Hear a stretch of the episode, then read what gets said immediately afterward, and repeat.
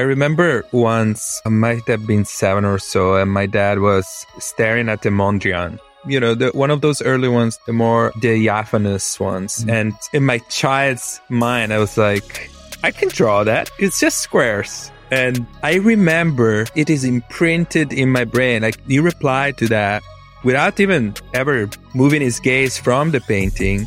He says, these are not squares. This is an art piece. And I think this is a very interesting way my dad taught me not to be superficial. And it stuck with me. Now, in my head, as a seven year old, I think there was a lot of mystery to what he said. And to me, life is in many ways unpacking that mystery. What's that line between squares and art? And it's, it's mysterious. Born and raised in Venice, Italy, Matteo Vianello is a creative and design leader who's led an extraordinary and varied life, channeling his curiosity and expressing his rich creative talent, building brands, launching products, and designing high performing teams from design companies to global ad agencies to Silicon Valley startups. In this episode, Matteo discusses his parents' influence on his creativity, his diverse education, and how serendipity led him from a focus on math and industrial design to landing a role at the iconic Benetton in-house creative studio, Fabrica, before heading to the US to work in a stunning array of creative businesses. Matteo explains to me the origins and impact of the iconic and controversial United Colours of Benetton ads. Images will be in the show notes. He reflects on the changing ebbs and flows of creativity in business and the current talent landscape, the curse of competency and the merits of in-house creative studios versus creative consultancies. Matteo also discusses the alternative approaches to creative problem solving, his perspective of in-person and virtual working, the enduring power of storytelling, solving societal problems, and the focus of, Matteo's work with his new design studio, Squero. Matteo also provides the best answer I've ever had to the question about advising someone who's been told their dream is impossible. It's well worth a listen. I think you'll be engaged and entertained by the infectious humour, insights, and wisdom of Matteo Vianello. Matteo, welcome to the Impossible Network podcast. Uh, thanks for having me. Excellent. So I'm sitting here in a very hot Austin day in Texas, and you are where? In the wettest April and May on record in the Pacific Northwest, specifically in Portland. Ah. yeah. Spring, spring is not coming. Sounds quite pleasant to me, the stifling heat here. So anyway, let's get going. So first of all, Yeah. a big shout out to the guest that recommended you, Michael Plitkins. And he had great things to say about you and having worked with you, I think I believe it at Nest.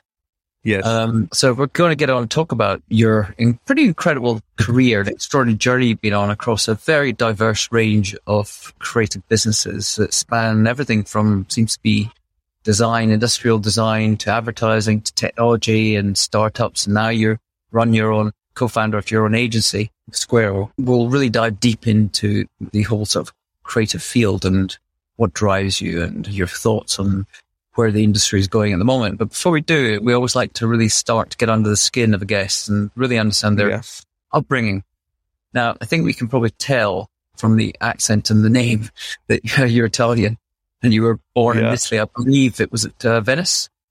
Yeah. Yeah. I was born in Venice, Italy, which is a strange place to be born and grow up in. My mom was 19 when she had me and my dad was only a couple of years older. So they got married and they got married because they found out they were pregnant, but it didn't last. And it was stormy for a while. And, you know, the upshot was my nonna, Nonna Pia on my mother's side was in her forties, which is mm-hmm. what I am now. And then I'm, gro- I'm raising my children at this age. And so I spent a lot of time with her, including living with her for long stretches, um, of time in her 400 square feet attic apartment where Wow. we refers to in the family as the pigeon house. And when my mom had then later remarried, especially, and she had more kids and their hands were full, I spent a lot of time with her. And Venice, you know, is definitely a magical place to grow up in. It's safer than places with cars. So kids have more agency. They move around. You're free early on. And for me, you know, I was free even doubly so because, uh, Nonna Pia was not strict. She had work and basically I was just in the morning making my own coffee already at seven and going to school, walking by myself, coming back, locking the door. Yeah, yeah. It was fun.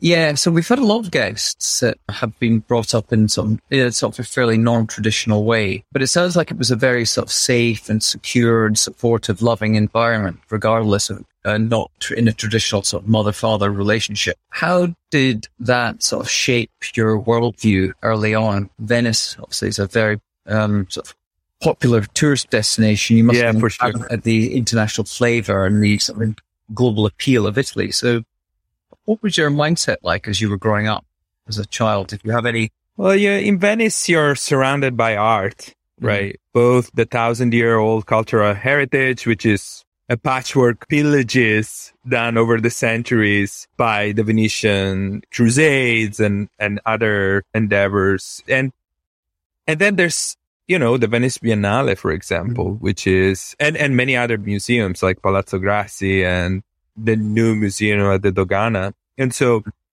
you know, I remember going with my dad to an incredible world exhibition in the in 89 or 90 and you know i remember you know also i grew up across the, the gardens of the biennale so i knew wow. how to get in and out it was my playground even when you know the rest of the year when the, when no one was there so i um yeah i was i was immersed in it the other way that that I think it influenced me is I'm a first child. So as as any first child, my parents expected uh, a lot of me. Not in the stereotypical way of becoming a doctor or a lawyer or pursuing society or status, but more like in pursuing a life of happiness. So I'm still trying now to live up to that. I don't know if I'm trying, I'm, if I'm succeeding, but yeah, they were young. There was a lot of what would be cool kind of uh, mm-hmm. vibe about them. And we listened to records. My dad always gave me allowances to buy records. And, and in fact, it was my dad then that suggested looking into industrial design when I finished. I, w- I was in a maths focused high school. Were your parents in the creative industries? No, my dad was an incredible photographer who, who was too proud to accept the compromises that you have to make of your passion of business. And so he, he, he, used to have with my grandma, with her mom, one of those souvenir stores on the Rialto Bridge. And so, yeah, that, and in fact, yeah, I, I remember playing there too, but he, he then, yeah, he then gave, gave that up to, you know, again, for political reasons. He thought it was a shame to sell plastic gondolas to tourists, although he was making a great living and sold that and went to do like, you know, he became a, a bureaucrat at the Venice Bureau of Records or something. And that's what he did. And it's just pride, I guess. But he was incredible, an incredible photographer. And in fact, he did some collaborations with some amazing photographers that passed uh, by the Biennale in in their youth. Wow. And uh, and my mom was a nurse, so she wasn't, but she's very creative in other ways. So how did your how was your? I mean, aside from being immersed in probably one of the most in terms of per square mile um, or kilometer, probably one of the most sort of creative and fertile areas on the planet for just art and culture how was your curiosity and creativity cultivated? Was it something that was your father obviously being an interesting photographer and saying he encouraged you into design, or your grandmother? Did any of them sort of nurture it, or do you think it was just your nature and it was just something that flowed from you? Yeah, I think there's. I don't want to oversell Venice, right? Like, um, going there for the Biennale or going there for a museum is very different than living there. And yes, you're exposed, but there's this, it's a very boring place to, to grow up, which in a way you could say it's also fertile ground for creativity to be bored, right? The yeah. winters are long and foggy. There's not very much of a nightlife. So it, gets, it gets uh, under your skin in some ways. And yeah, I, I don't know. Do you have early memories of how when you first started to express your creativity, whether it be on your own or through school? I I would spend when when my friends had girlfriends, I was still playing Legos. You know, like I was, I was, uh, like really into like building and creating. I was creating set designs with my toys in my head. Yeah, yeah. But I think like you had a question about curiosity and creativity. And I think that's what, where this is coming from. And yeah. I, I think about, I think about those two as input and outputs of the same process in a way. Uh-huh. And curiosity is the input Right. And, and, you know, it's one of these words you hear a lot, especially now I have kids. So I go to, on schools to, on school tours and you hear a lot of like nurturing curiosity and making the child inquisitive. It's great marketing. I fall for it every time. But in my case, curiosity was born out of boredom, like I was uh-huh. saying. And then if you're bored, you look for ways life isn't flat. And I know I sometimes wonder with my kids what happens when to curiosity when you grow up with an iPad, when you're the potential of being entertained. We're going to find uh, out for the next 20 years. Yeah, exactly.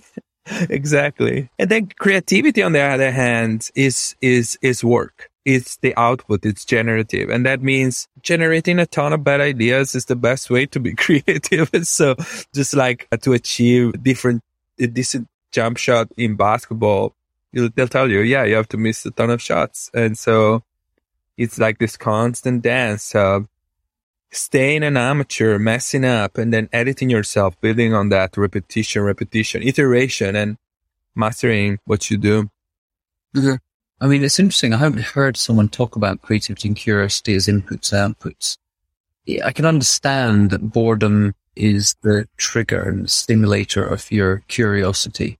But when you were bored, at that time, I mean, it's, you, it's an interesting point you make about iPads. There were no iPads for kids around the from the late eighties, early nineties. There was no technology. MTV was just sort of emerging, and in a sense, you're and I can appreciate that you had access to all the incredible art and culture of Venice. Where did your curiosity take you? Was it in your mind, or was it? Did you physically go out and explore? Uh, yeah.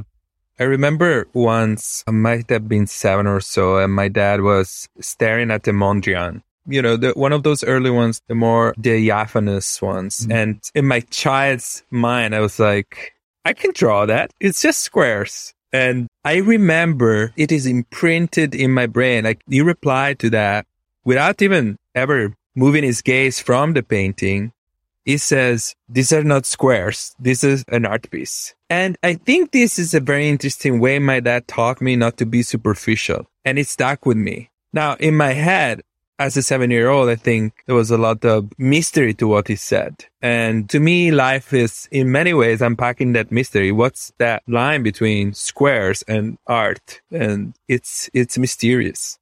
Hmm. So that, that memory is obviously sort of lives with you when do you think that sort of inquiry in your own mind into the formation of you know, what is you, the, or the expression of creativity that had an impact on you as you progressed through school? Did your, were your teachers aware and acknowledging and encouraging? Yeah. So that memory, that memory, uh, it's a key memory and it's, it's a key driver that and, and others of that type, but they lay do- dormant mostly throughout my schooling. And in fact, I, I went to my, my teachers were nuns up to middle school. And, and so the type of, the, the type of like curriculum was almost from the 1800s. It's like almost like monar- Italian monarchical. I was being raised to be, I don't know, like, I, I don't know, like it, in, in some ways, when I think about that stuff, it feels like I travel through time, you know, like, so there was no, I, so art classes didn't cover of no, I mean, art. yeah. I mean, I remember Nance wanted me to write poems. Like, it's like, well, I, and I'm sure it was, it was a worthy, Nothing but you know, it was always like, it was always like a little bit stodgy or stuffy and literally from another era. Mm-hmm. And so I grew up in the 18th century until middle school and then I had to catch up. I had to catch up and figure out, like, for example, I remember going to, to, you know, high school and I had to figure out what's this X that people put in equation. I never, I never, I never saw that before, but, and that's why on purpose I went to a maths focused high school and I just oh, wanted to challenge myself, like catch up with the time and I wanted to excel in, in school, but only really on the things that interest me. So I had front burners and back burners and used my calorie on what calories on what I, on what I, the way I wanted. Yep. So at that time, your interest was more in maths and, and and the sciences than art and creativity. Well, and and you know, it's very creative. You, you know, like math is very creative, and it's in a sense, it's. Uh, I don't know if you've um, read um, the book. So the, the person that that recommended Michael Plitkins was Walter Werzowa, uh, who you might know. And anyway, so Walter recommended a book um, we read called The Creativity Code. And I'm in the middle of it at the moment. Okay. Yeah, and yeah, I, I want to read it. It's really good, yeah. but it's about how math is, you know, at the core of math, there is creativity. Incredible, incredibly so. And, and music and math, right? And so actually I first started playing music and that's where I met Alessio. So Alessio, you know, I was in bands. Alessio's your partner in the business. Yeah, exactly. Alessio is a Squero co-founder and I was in many bands growing up playing guitar. This is after and, from the nuns. Yeah, in, uh, yeah, exactly at that time. And, and, uh, so, you know, music is this creative engine, especially when in your teenage years, you have album art, you have the music videos, you have things like Raygun, you know, the, there was one store in the whole county where I lived in that sold Raygun and Wired at the Venice train station, possibly catering to the international visitors. And I, and I just cleaned up you know, I, and then, and in fact, then when, when I had an opportunity to go see a David Carson, the, the, the creative director of Raygun exhibition in Milan, I jumped at the chance. And that's how I got into the world of design and graphic design. And, and then David Carson had, after that exhibition was gonna have a workshop for three days at Fabrica not your Fabrica, but United Colors of Benetton Fabrica. And for people that don't know about Fabrica, yep. Fabrica was the cre- creative in-house agency of Benetton. Yeah. Yeah. So I was able to hustle my way into this workshop and I knew that Fabrica existed, but even what age, sorry, what age were you when you I was, I was, I was starting college at that point. I was in my second year of college. And, and by the way, my college was not far from Fabrica. I was in the countryside of Venice. And my college, the building was an annex of the University of Architecture in Venice, which is a beautiful building. But the building where I was in was a super dingy, mm. run down building. And five minutes from there, there was this amazing almost mythical, right? Farmhouse remodeled by Tadao Ando. Wow. And, and the moment I had a whiff that I could get in for this workshop, I really hustled it to get in. Yeah. And it's, it's a in-house agency. It was mostly a, a think tank of creativity for, for Benetton the brand, the brands of Benetton like Rollerblade and Killer Loop, it had a lot of sports and lifestyle brands mm-hmm. acquisition. And, and that's where also Colors Magazine was housed for a while. So we also being exposed to those amazing guys there was, was an incredible experience. So before, I'm going to ask you a bit more about that, but before we do, I mean, your, your father was instrumental in guiding you towards sort of industrial or design, industrial design was your interest. Where did that, at what point did you sort of start to sort of look beyond industrial design into a different expression of your creative skills? Yeah, my dad suggested industrial design because he had, you know, he, he had read an article on the newspaper and kept the clipping about Gillette in Canada spending $2 billion of 1990s dollars to develop the new Mach3. And he was so shocked by, to him, it signaled, and I think it was right. Like it signaled that design was becoming a strategic competency, especially mm. to companies that were competing on commoditized goods like razor blades, right? And so he kept that.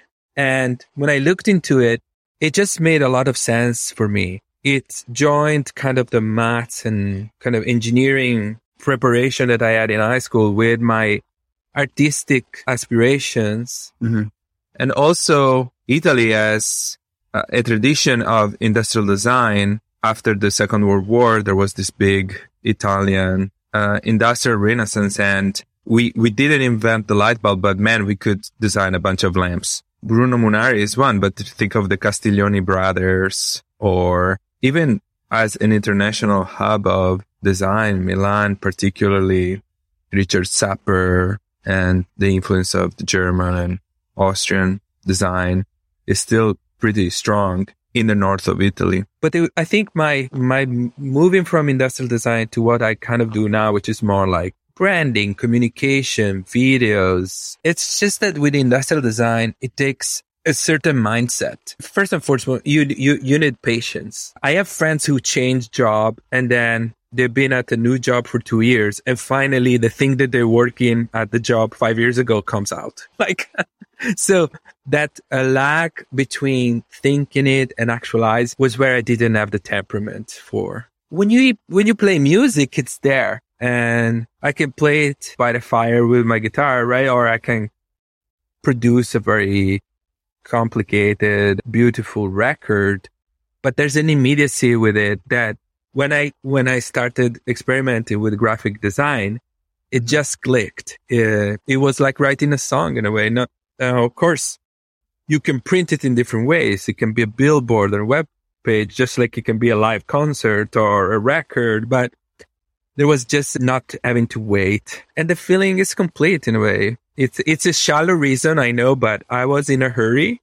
Mm-hmm. When I was in, when I was uh, studying industrial design, I was sharing a bedroom with my two younger sisters and my two younger sisters were about to hit puberty. So I wanted to get out, get out of there.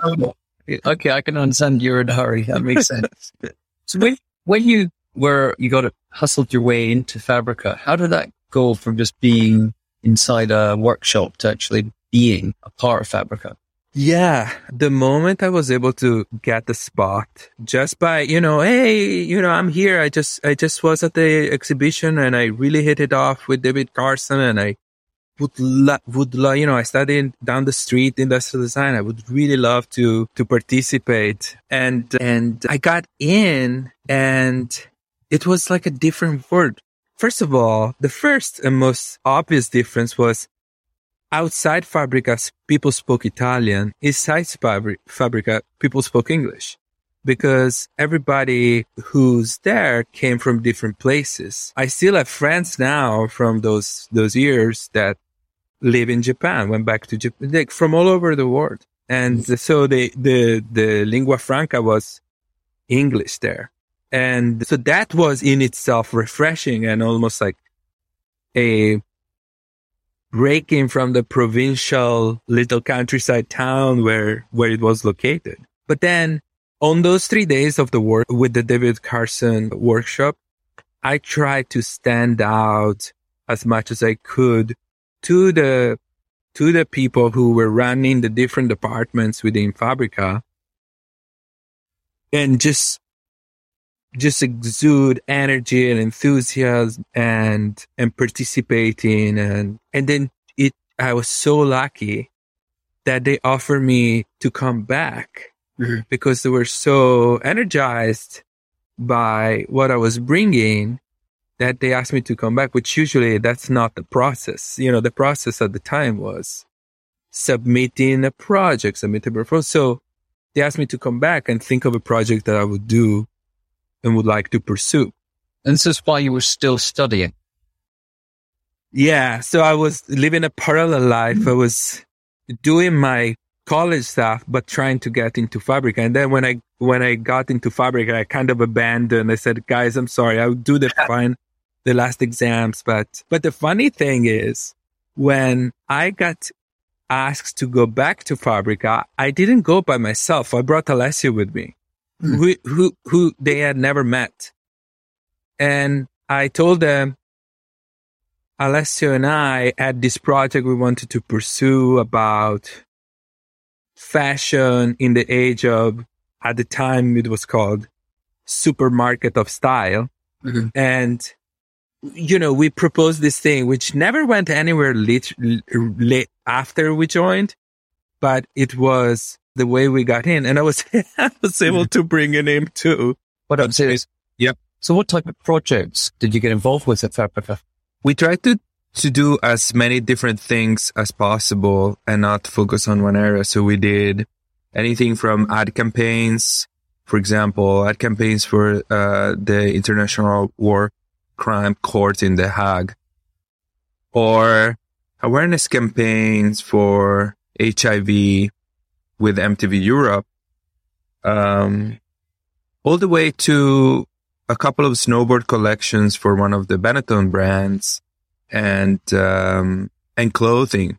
And also, of course, we were right there with um, with Colors Magazine, so we did illustrations for them. And I'm actually in one of the covers of Colors Magazine. But let's see, oh, you meant through music. You didn't. Uh, you weren't studying with him doing industrial design. Yeah, and and yeah, but but we we just hustle our way in to to to to get in there, and then we had a wonderful time and contributed a ton to to to their pro those projects. Mean, we always trying to understand the serendipity, where the serendipity, key serendipitous moments of someone's life began. So it sounds like it, it being that exposure and that meeting with David Carson was critical because if Carson hadn't been there, if you hadn't attended that event, you would never have got to the work. There are there are so many moments like this throughout. It's almost like this thing that they tell you, you know, when a door opens, just go check what's mm-hmm. behind mm-hmm. it. And there's so many of those, so many of those moments. And I'm so grateful that I look behind those doors and I try to sometimes pass the door to get in, you know, within my power, you know, the power of a 21 year old. You only have your, your energy, your enthusiasm, your naivete, your ability to work until midnight. It's it's interesting because I was starting out in advertising at the beginning of the nineties in Edinburgh at an agency called Leith, and I was looking at that time to the, where the great centers of creativity resided, and it was obviously London, Soho, and New York. Maybe to a degree, so if you'd look to Tokyo, but yet there was this this microcosm, this, this small, intense, burning sort of creative hot hotspot in Italy, yeah. Uh, in Fabrica. What do you yeah. think? What do you think contributed to making that such a prolifically creative and the, I mean, the, some of the, the work that came out of there, particularly just the seminal sort of United Colors of Benetton print and posters and out of home that just, you know, rocked the world literally. Yeah. What, what was it that, how did they foster that culture, creativity and make it such prolific studio? Yeah. Well, the, the, it all starts with Oliviero Toscani, who's mm-hmm. The, the photographer whose work you're referring to.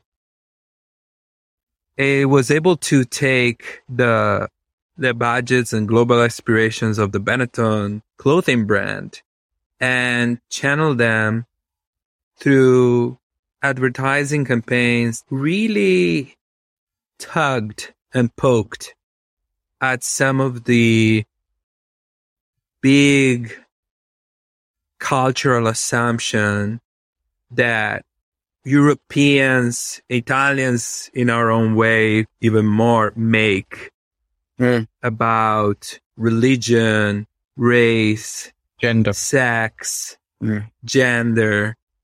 And it's, it's, it was prescient in a way because now those same themes are steered in society and are affecting advertising and communication. But what, what is happening now is happening more out of rage there's rage and there's outrage Yeah. accompanying them. Back then, they were so ingrained that it was almost like uh, making fun of of culture of our Moors and poking fun in giant billboards. So you'd have giant billboards with three hearts. And under each one there would be a label saying white, black, Asian, mm-hmm. and of course those were shot were pigs' hearts, oh. but nobody knew. and everybody thought that Toscani got some hearts in the black market. and and it just took this provocation to generate press storms that would generate a ton of free publicity for the brand while at the same time, you know, opening up discussions on TV, on newspaper about very important topics. So Um, I've got a question around that. Yep. You used, you know, very insightfully said today, uh, everything is binary. It's, it's rage and outrage. Why do you think, I mean, what was a very, pro- I don't think there's any advertising at, at, at that time that was as provocative. Maybe the Guardian newspaper tried to provoke, but nothing on the scale of United Colors of Benetton. Why wasn't there the same level of rage and outrage then that there is now? Because you, as you say, there it, you're still dealing with the same issues of yeah, gender, race, culturally. because yeah because back then the privileges of the of the governing class Mhm. were not being were not under any pressure yeah, so it was it was almost like a step between provocation and comedy uh, uh-huh. Whereas I think today it's more acutely felt because the laughing it off is not an option. Because the Uh, institutions are under threat. Yeah. Yeah. Interesting. You've worked, and I'm, I mean, I- we could spend a whole podcast talking about your time at Fabrica and the work you did. But you've worked since then across an array of unbelievably creative um, businesses in advertising design to tech businesses. Landor, Goodby Silverstein, amazing agency in San Francisco that many people would be familiar with, all the way through to Google and or Nest, which was acquired by Google. Can you just reflect on, you know, the, the, the early days and the creativity you saw being developed and, and the work you were doing in the early 90s and how things have changed over the last couple of decades in terms of Yeah. Creativity in business and the, the changing role of creativity in business today compared to what it was then? I think of creativity in business the way Michelangelo was probably thinking of the Sistine Chapel in the Vatican, or Leonardo was thinking of his weaponry and weapon system for the Sforzas Milan, right? Like creativity in service of and subsidized, subsidized by uh, corporation is not that different. And I think that's the lesson also of Toscani, right? Which much like those masters, was taking the patronage of Benetton and the Benetton family to create something interesting that the Benetton family would be proud of. Colors Magazine and Fabrica and all the work that came out of that. The idea of creativity as something pure and untouched by commerce is in a way very quaint and a carryover from romanticism or a certain way of doing art from a certain class in a certain century. But so in a way, when you zoom out, nothing changed, mm-hmm. right? We're still doing creative work for institutions and corporations the way even those old Renaissance masters were. But when you zoom in close, however, the role of creativity ebbs and flows with taste, particularly with the generation, varying degrees of conformism and anti anti conformism. I I interviewed, I had a conversation with Gillo Dorfles, which is an Italian art and design critic, and he wrote this essay, this book about the oscillations of taste. And back when I read it and I interviewed him, I really didn't understand it. But then, you know, 20 years on, when you see it played out as you experience these swings firsthand, it's pretty, it's pretty, it's true. It absolutely, and one example, going back to the iPad example we were talking about earlier, you know, I come from a generation, I think my generation was radically anti-conformist, right? The, in the 90s, we were rejecting the 80s. We were rejecting that kind of somehow superficial decade. And, and I think if, if my 20 year old self saw how addicted I am to the phone Mm-hmm. and how conforming the use of phone is to society. It's a flattening agent. You know, I, I don't think I would be proud of myself if I saw how, but this generation, they don't know the difference, you know, and, and, and it's energizing in a way, you know, like the NFT kids think that they're reinventing the internet, just like mm-hmm. we thought we were inventing the internet when, well, in the nineties, when, when it st- started becoming, and they're finding a way to own it the way we did. Also, as well, if you look at the just the um, prol- prolific nature of creators on TikTok, you know, it's if they're just finding their own medium for expressing creativity. Yeah. However, they do it on templates. Mm. so it's really interesting. It's just this mass, is this mass, I don't know, mass produced create creativity, which, hey, it's, it's so interesting. And, and down to the idea of decentralized and all that, right? Like web 3.0 and crypto, the, these are all concepts we, we were talking about in the nineties, decentralizing the power of media. We were, we were thinking about TV and networks and how this was decentralized. It's so, in a way, I think it's cyclical, right? Mhm. There's going to be Uh, each generation reinvents, has a need to reinvent the world in a way that fits their ethos, you know. So, as a co-founder of Squero now, that leads us nicely to the you, you must see and be exposed to a lot of young creatives and their books and the work that they're doing. In relation to what you just said, and that every generation does find its its its direction, its form. Are you seeing changes in the type of creatives uh, than you might have seen maybe ten years ago, or is their work, the work they're producing, different in any way? Whether it's through the use of technology, the form factors, templates are using. You know, Yeah, what, yeah. what what what are you seeing? Well, I think the first thing, A lot of them are yeah, still coming out of colleges that are trained to understand that yeah, advertising. Yeah.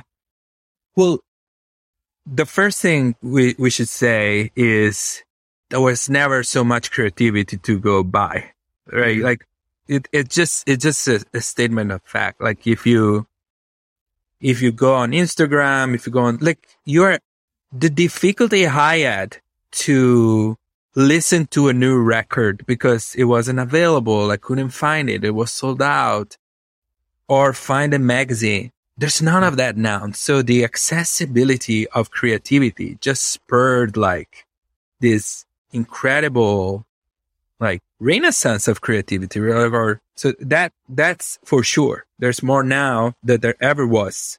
And there will probably be more tomorrow than there ever was right? Like we're we're living through an acceleration. In a in a sense you could say what was baseline what was incredible for us in the in our you know when we were starting mm-hmm. out is baseline now. But I think the biggest change I see is we minted a lot of designers and creatives relative to when I started this job. And so when I look at a book, like, of course, there are no books, but when I look at the portfolio, right?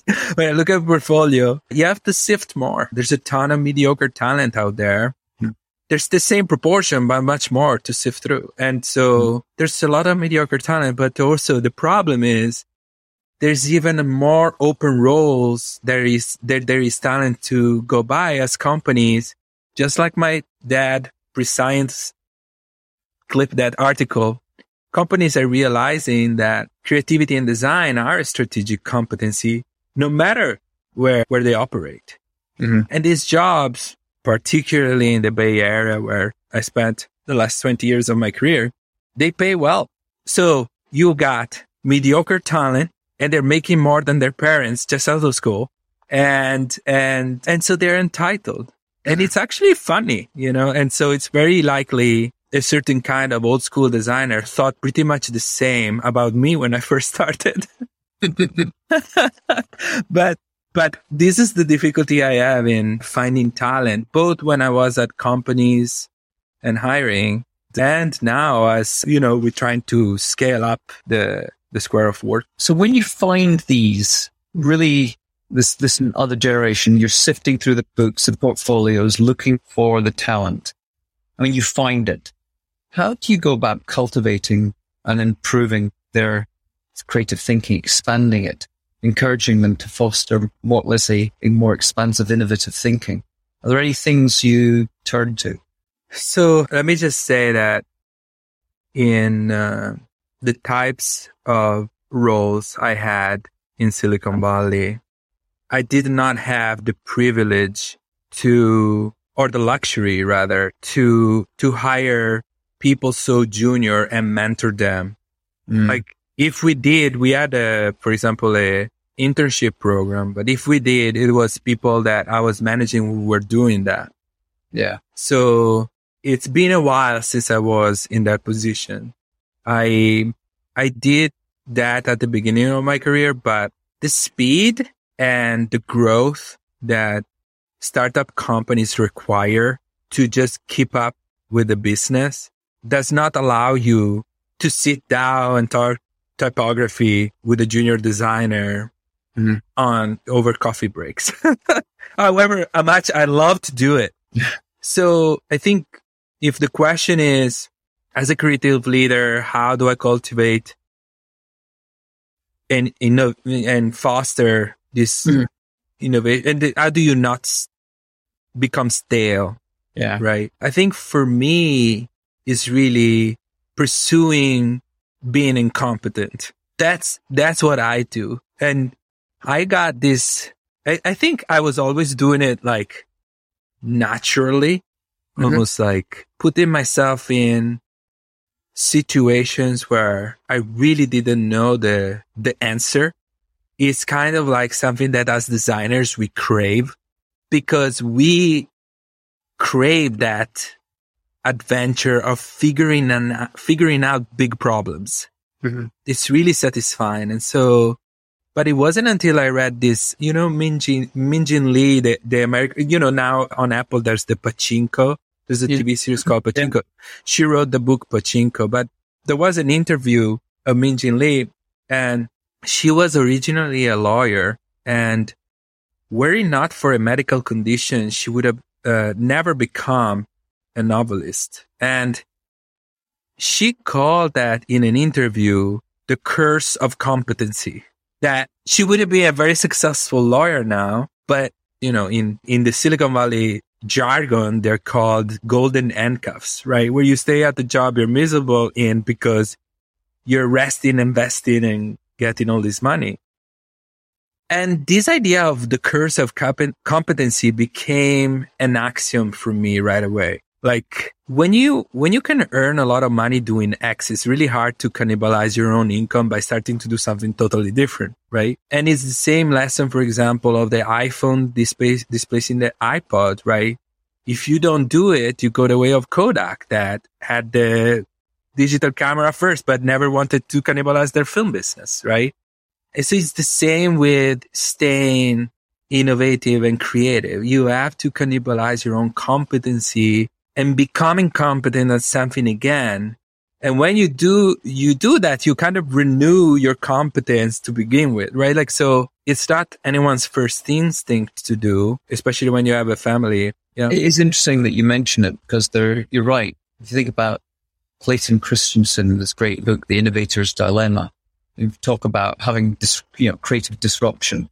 You mentioned that Apple had to do it because if they didn't, someone else would have come along and disrupted them. Funny. I haven't really thought about it in that level of detail from on an individual sort of personal brand standpoint that we all must. It's, uh, you know, it's an argument for lifelong learning, never to and to yeah. always remain curious and to remain willing to explore new paths forward and ne- never settle. It is so because I don't think a lot of people necessarily. I know that increasingly we're we've seen, particularly in the news, people leaving create traditional agencies go in house at places like Apple and you know, I've got a friend that went from DDB to Apple to Verizon and also it's happening at Facebook and Google with Google uh, X and whatever. And, you know, they produce some great work, but how, you talk about the pace at which you have to work on a tech company, particularly in a tech startup just generally looking at it now that you are a founder of your own agency, how do you would you describe the differences between and the merits of an in-house versus uh, more of a traditional agency setup? Well, first, I would say it's really great that those big companies are hiring creatives and designers, and they're building big design teams of enormous talent. They're weaponizing their money to to get the best talent in house. I think it's, it's great because if they model that, other companies who would never think to build incredible design teams might, might, might start thinking about that. And we've, again, it's a very positive development.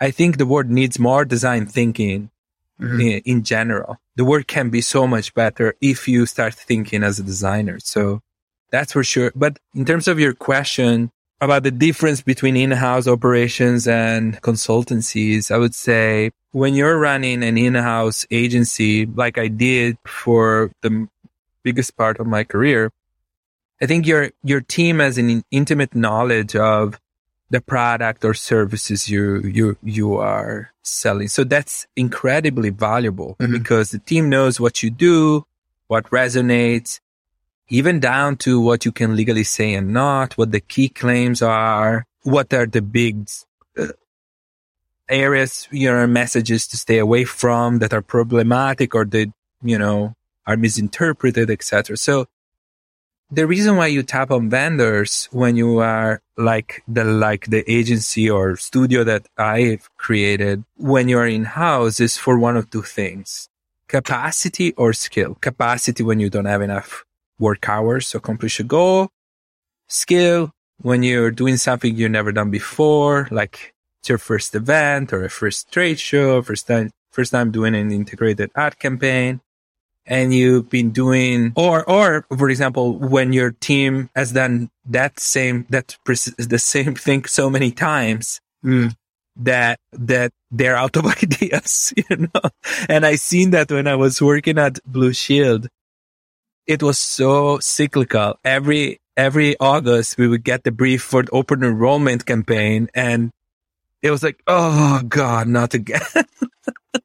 so that's that's a very silly example of something that happens quite often. You know, like there's only so many angles to tell us the story of a thermostat or a smoke alarm, like I did at Nest. So you you do want that fresh perspective from somebody from the outside to blend and mix with your internal team and the knowledge you have of the product.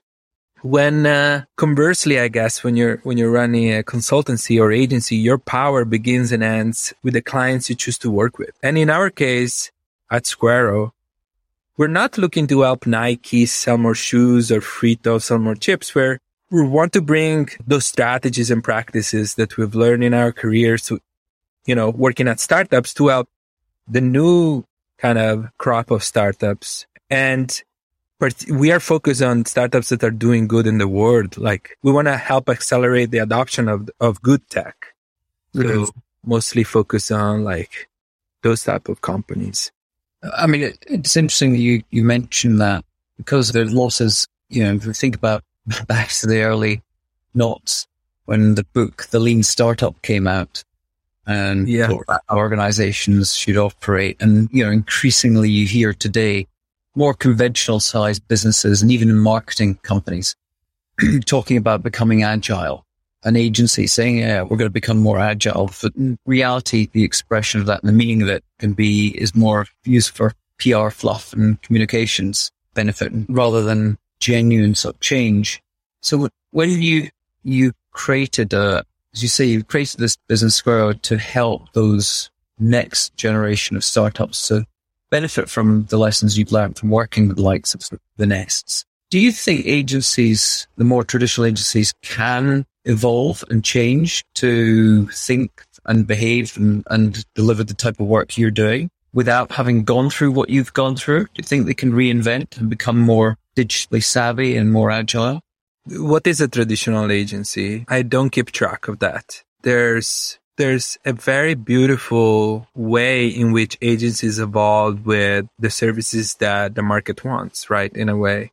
So I, I think the adoption of agile methodology of, or like, for example, the, the big era of design sprints, right? Mm-hmm. I think those things resonate because they sound like quick fixes to systematic, systemic problems of big corporation. Big yeah. corporation, they're not agile. It takes forever to steer a big corporation.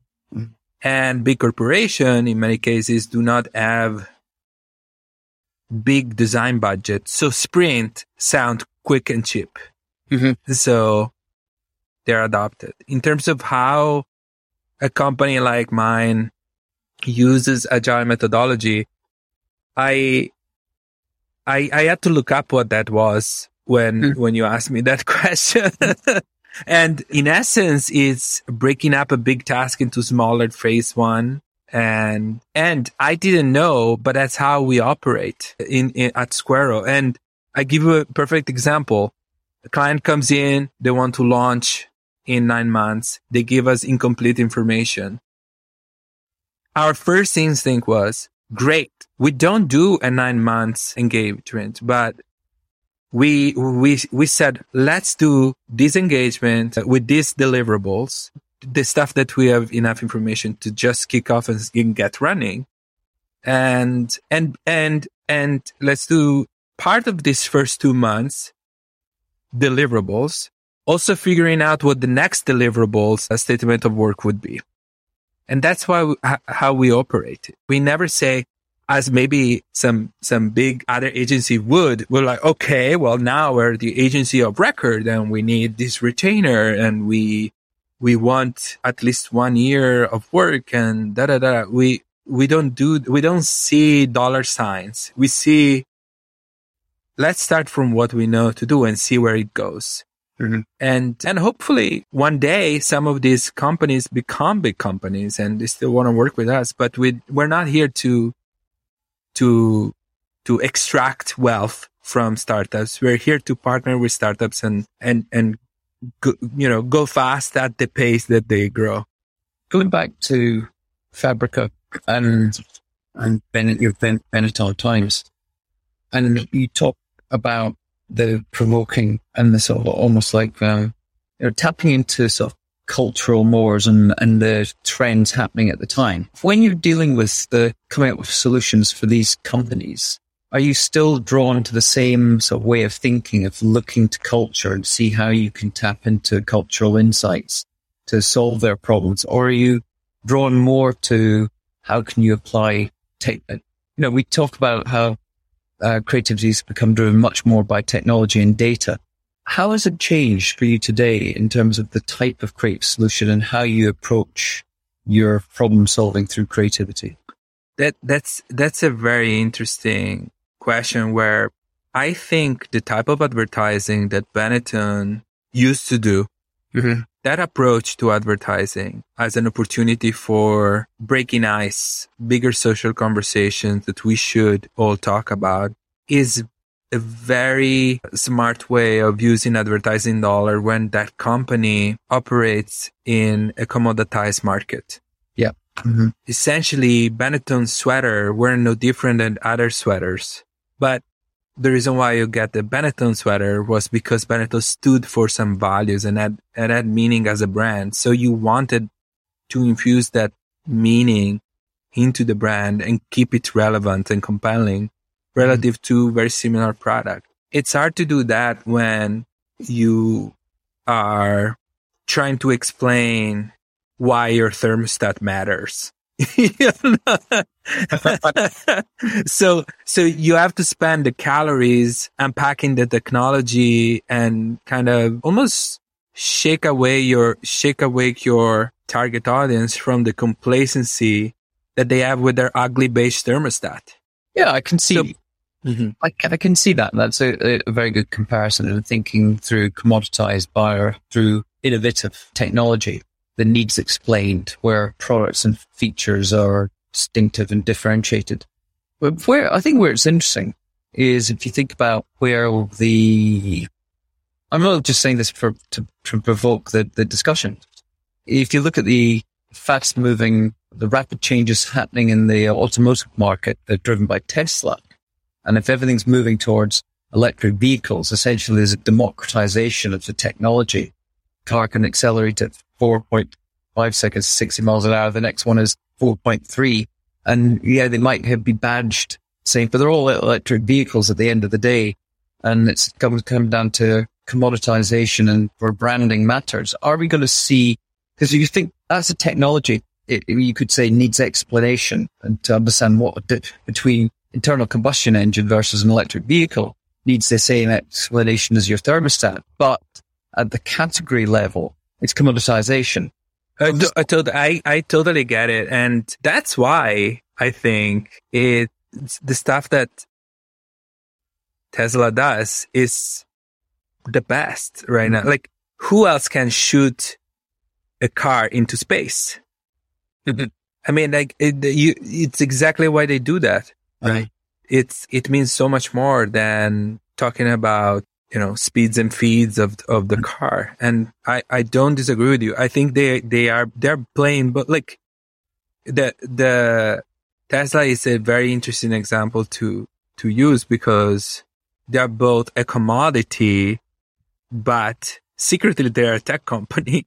Yeah. Or like they're a data company. They're, you know, so they don't advertise, right? Mm-hmm. But yeah. then they shoot, they shoot the car into space, which is probably more than any of their competitors' budget that they spend in advertising.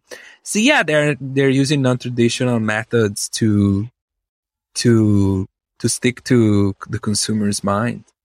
Are there any other? I mean, you talk like you've given a good example of sort of changes that are occurred and, and where consistency remains. Are there any other big changes or dynamics, changes to the dynamics of the way the industry works from back in the early I think the biggest change that I've noticed in my career is, for example, Nest was built through big leaps. The way, for example, Apple, you know, is built. Like when you launch the iPhone, you have to launch a perfect thing. Now it's incomplete and the solutions that follow are going to be more and more complete. The first iPhone didn't launch with the App Store. There was iTunes, but not the App Store, for example. Mm-hmm. But you have to launch something that works in order to win over your early adopters, right? And Nest was built that way. We went from zero to a multi-billion dollar acquisition in three years.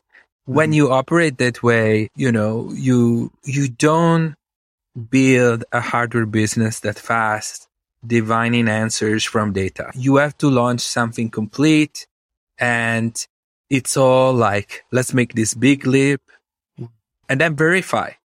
Then big leap and verify. So we would look at how consumers were talking, how consumers were using. We would do quick studies in, you know, that we had, we had, we were, we were, we ourselves were testers of the early prototypes of the, of the product. So we, we would use our experience and our family's experience using the product to understand how to perfect it. But after that experience, both Alessio and I deliberately left Nest and Google and the hardware world and went to work for data driven software uh, companies.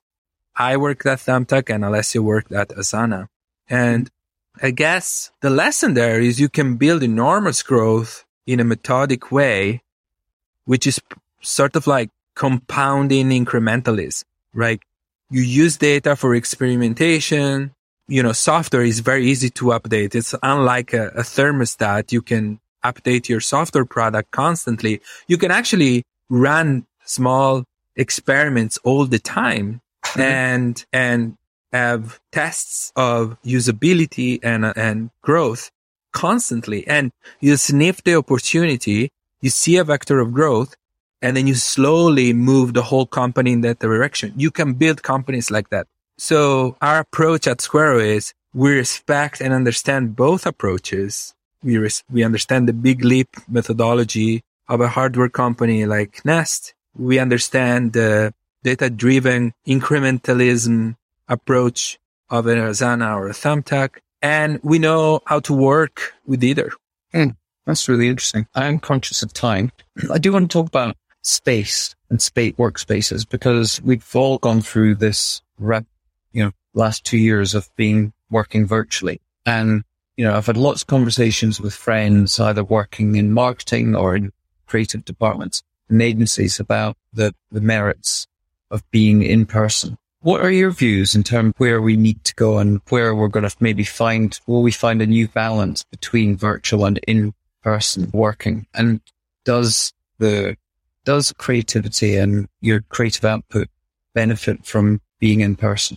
Yeah. Well, in regards to that, there, the, I think before even looking it at from my perspective as a creative, I think as a, as a citizen, as a person, I would say I welcome the change that people can work from home, even just for the benefits to the environment. I spent seven years commuting the, the distance between San Francisco and Silicon Valley and with me, thousands, tens of thousands of others.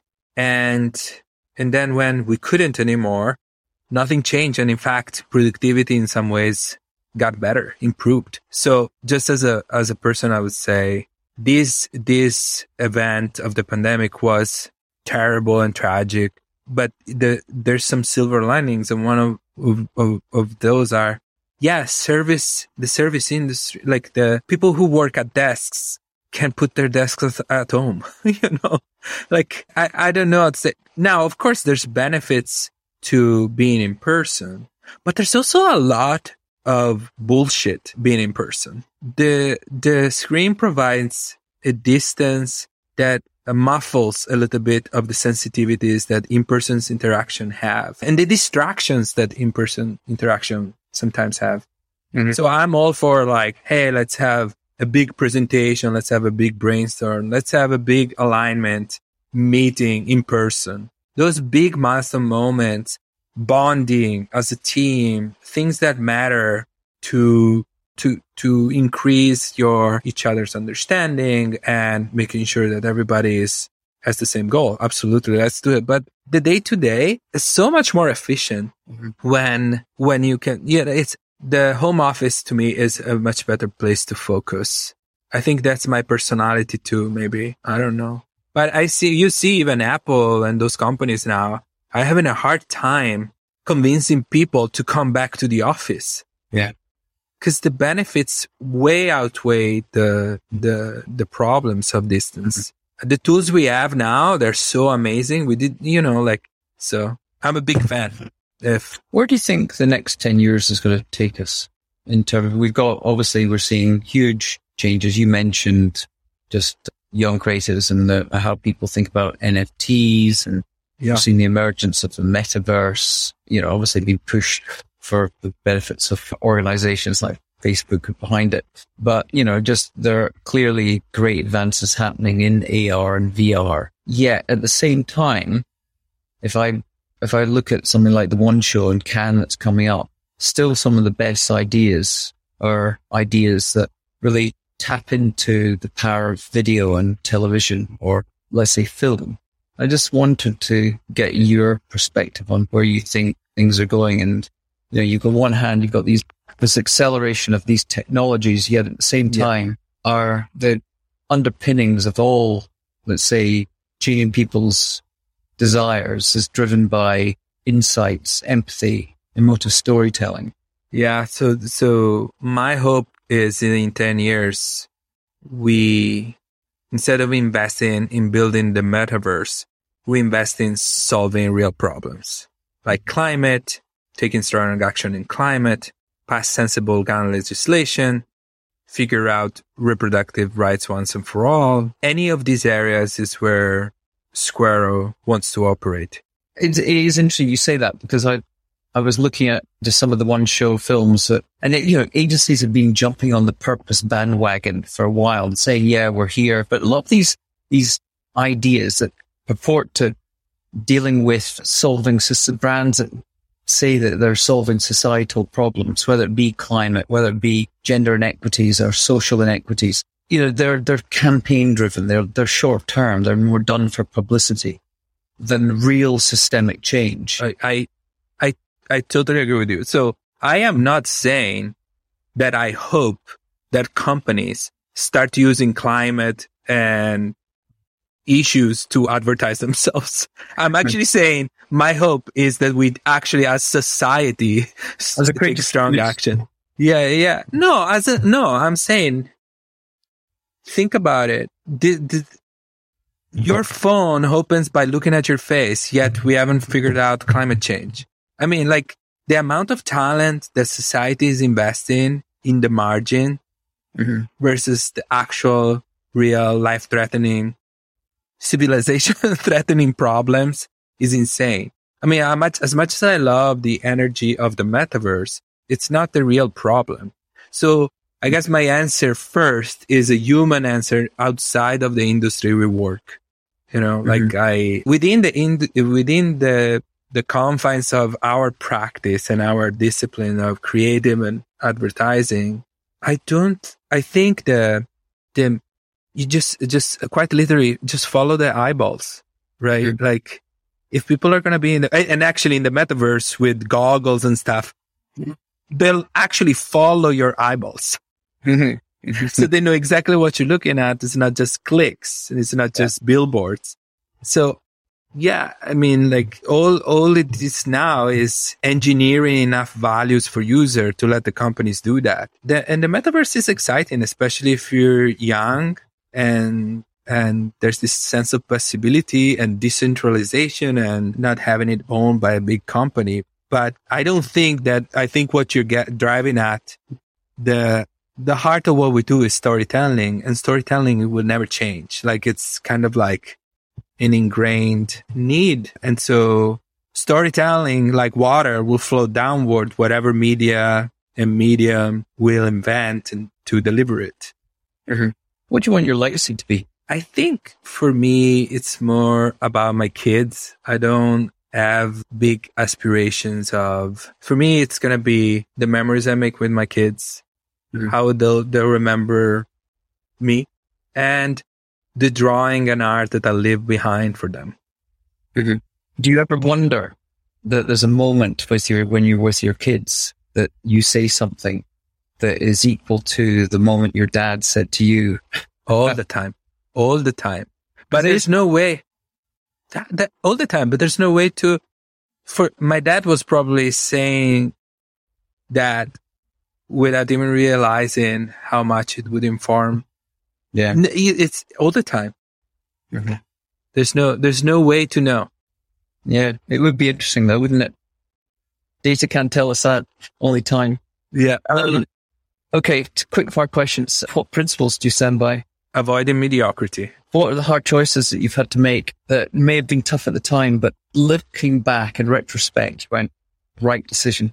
So, so this is interesting. Every time I, in my career, at every fork on the road, I chose the less lucrative job. So you would think that at this point I would be basically on the street, but it always paid off in one way or another. So I, I think like the lesson there is like follow even if it's, it sometimes can can seem counterintuitive, follow your instincts or your heart. Mm-hmm. Yeah, that's very interesting. And people say follow. totally. I like I, this, this sounds this sounds you know, but when I first moved um, to the U.S., I had an offer from two different branding offices, and I chose the one that paid less. But the other one, then, with the burst of the tech bubble, closed. So it was the right choice. And then that, that got me to get a green card. And then you, you like it, it just, it's just interesting how sometimes when you zag, it's the best thing to do, even if it's not the most obvious or what your parent would say. Oh yeah, to take the, take more money. Yeah. okay. Talked a bit about the distractions of technology, but where do you go to discover new ideas? I, I would say that I, I just read voraciously books, articles, the new, the news. I, I just try to read as much as I can. Okay. You've, uh, it's funny when you talked about the, the, the change of the next 10 years and we have to solve societal problems. There's um, a guest I interviewed about two years ago and he wrote a book called New Power. And um, in it, he talked about how TED uses the line ideas worth sharing. But he said, really, we need, in today's world, we should be focused on the problems worth solving. I, I, I second that for sure. Totally. I think that's exactly what I meant with the world needs more design. There's design is an approach to solving problems that maybe we didn't even realize we have yet. And so the bigger the problem, I, I really stand by that. So then if we look at the enormity of problems that lie in front of us, what is the one problem worth solving? I think there's only one real problem, which is climate change. And mm-hmm. everything else is either derived from it, like from our addiction to, to oil, for example, like Ukraine, mm-hmm. or like a fake problem, like the metaverse. Yeah. Um, dinner party and you could invite four people from history or from today to help you build a better future for your kids. Who would they be? That's, you know, that's, uh, that's kind of a, subscribe to the idea that the society that needs heroes is in trouble. I don't, I don't think there's any four people. I think it's a matter of will. And if there are four people that can coalesce the will of society to solve these big problems that we're facing, let's bring them back. But I don't know who those would be. I okay. think it's, it's us. Okay. It's a good answer. You don't sound so sure. no, no. I, I, it's a question sometimes a skip because some people don't like it and they, they just say it's a distraction and it's not. Uh, it has no substance because it's meaningless. Well, imagine you bring back, well, you imagine you bring back like Benjamin Franklin, mm-hmm. great leader. What, what, how long would it take to, would, would it take to him, for him to understand what's going on now? it's so complex relative to his reality, right? Yeah. I mean, there's statistics that in one day now we absorb more information than a person in, in the 50s absorbed in the whole year. Mm-hmm. We need our own leadership. Well, there is, it's interesting. I was reading about a company uh, founded in London, in, in, in South London out of a garage that are building a carbon extraction technology that looks really promising. And these young guys may be the ones from this generation will help us solve the carbon problem. Advice to someone that's um, just about to graduate, go study, but has been told uh, that their dream ambition is impossible. So I thought about this. So my answer is matrix it all out, right? In the classic way, like fail and succeed on one axis and possible impossible on the other. And then let's find some labels for each quadrant, right? Mm-hmm. Which one would you want to pursue? So you can either fail at something possible. So you're an utter failure. And mm-hmm. it happens all the time, by the way. It's called layoffs. Mm-hmm. And by the way, they're starting to happen in Silicon Valley oh, yeah. right now. So every yeah. day, it's like every day someone dies choking on a slice of ham, like mm-hmm. doing the most obvious thing, right? Then there's the next quadrant is boring success, right? Mm-hmm. Yeah success is something eminently possible. It's great, especially if you don't have regrets, la- regrets later. You learn to make yourself a sandwich and you stick to it for the rest of your life. Mm-hmm. You just pray no one comes later with something tastier and make you reevaluate your culinary habits and your whole regimen, right? Mm-hmm. Then there's interesting failure. Mm-hmm. The next quadrant, right? Like you yeah. fail at something impossible. Mm-hmm. No one's going to hold it against you. And by the way, if you didn't try it, no one knew that that uh, mushroom wasn't edible. It didn't look great with those, those white dots. And, uh, but now we know for sure.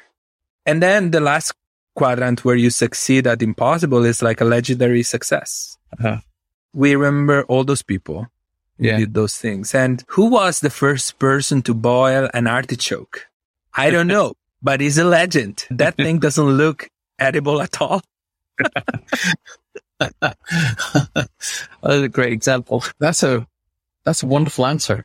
Cool. Thank you. I, Okay. I thought about that one. I love it. It's, it's really nice. It's the best expression of that. But answer to that question we've had. Oh, we had a question, which is: Is there a question and someone that no one asked you that you wish they would? Ask me how I find my balance. Yeah. Okay. I won't ask you it because I ask it because for the next podcaster that interviews you, that's the question they have to ask you. Oh, okay. Okay. So, so you don't want me to answer that? No, because it's I do it to, to really for your benefit. So if someone else interviews you, you know they've done the research by listening to this interview. Oh, okay. And if they don't ask you that question, they haven't done their job. Oh, okay. Okay. Squero karaoke night. What's your song? Oh, I don't want to grow up. By? Well, it's originally by the Ramones, but there's many renditions. Uh, right. Okay. Nice. Recent TV series or movie you think someone should see that they might not have? Well, I, I mentioned Pachinko, so I'm going to stick to that. I need to watch Apple. Yeah, Okay. yeah. It's, I mean, it's sappier. The TV series is sappier than the book, but it's cool in other ways. Okay. Talking books, you talk about your voracious um, appetite to consume information and books. Is there um, a book you think we should offer our listeners that submit good comments? Absolutely. And that's Build, the book I just it? finished. Yeah. I just, I it just Fadell? launched. Yeah. Tony Fadell book. I, I helped with it, both the cover, the graphics, the design. And, and I think it's a very good book in terms of like why I love Tony. It's always been about talking about avoiding mediocrity. This is a Mm. guy who's had a string of successes and, For um, people don't know who he is, do you want to yeah. explain? Well, Tony Fadell is the was the SVP at at Apple. He led, you know, the iPod division from inception to I don't know, 20 generations in. Mhm. He was the SVP of the iPhone until like four or five generations in. And then he left Apple to found Nest, where we worked together. And, and then we got acquired by Google. And, um, I give you a little preview without spoiling it, but I have to thank both Tony and Dina. Uh, Dina is my copywriting partner who wrote the book. See, okay. You know, I want to thank them for all the readers because I went into the book thinking that there was only one type of asshole. And uh, in the book, there's a chapter dedicated of all the different types of assholes that there are. and I had no idea there were four. And, and it's been, it's been very educational Uh, and it's highly entertaining and informative book. I've already recommended it to a few people that it's uh, Cool. Yeah. It's I love it. it's full of wit and wisdom. Um, yeah, one question I got because you work with him, but he describes himself as a as a leader and uh in meetings that he's noisy. Is he noisy? Oh yeah, absolutely. It's it's it's an accurate uh, statement. At some Uh, point, we we we had our our conferences conference rooms at Nest were glass, so there were no walls, so they were impossible to to insulate for sound. So we we look at some point at creating some like noise cancellation machine in the conference room for his conference room specifically.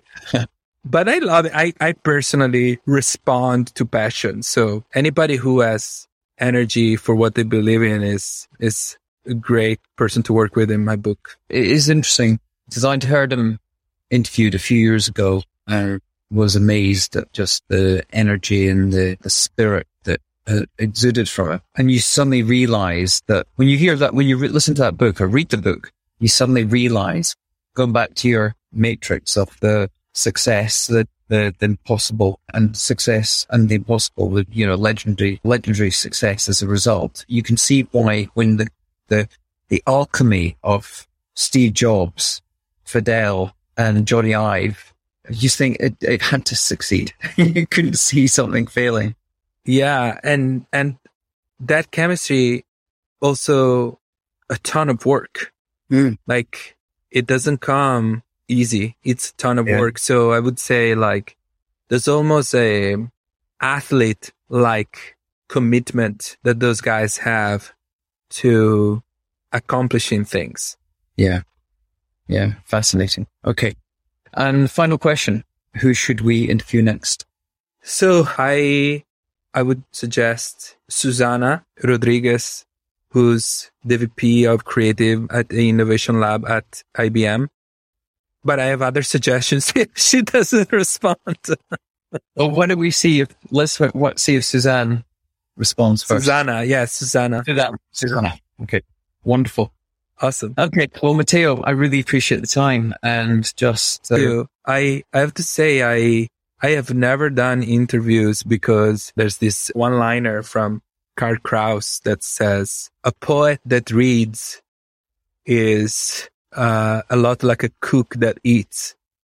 And, and to me, designers who are not designing, you know, the, the work should speak for itself. But when I, when I heard your conversation with Michael, yeah, it felt like I was listening in, you know, with some friends and I think you do a great job. And so thank you for having me. I'm really proud to be your guest. No, no, I really appreciate it. And thank you for your your honesty and your good humor and your great insights and to tap into your wealth of experience. And hopefully people listen to it will be inspired and go off and, and uh, learn and apply what they've learned and benefit from it. So thanks. Thanks really Mark. forward to seeing the impact that you and Alessio and Squero will have going forward. Thanks. Okay. Well, thank you again. Likewise. Ciao. Bye. Okay, that's all for this week, folks.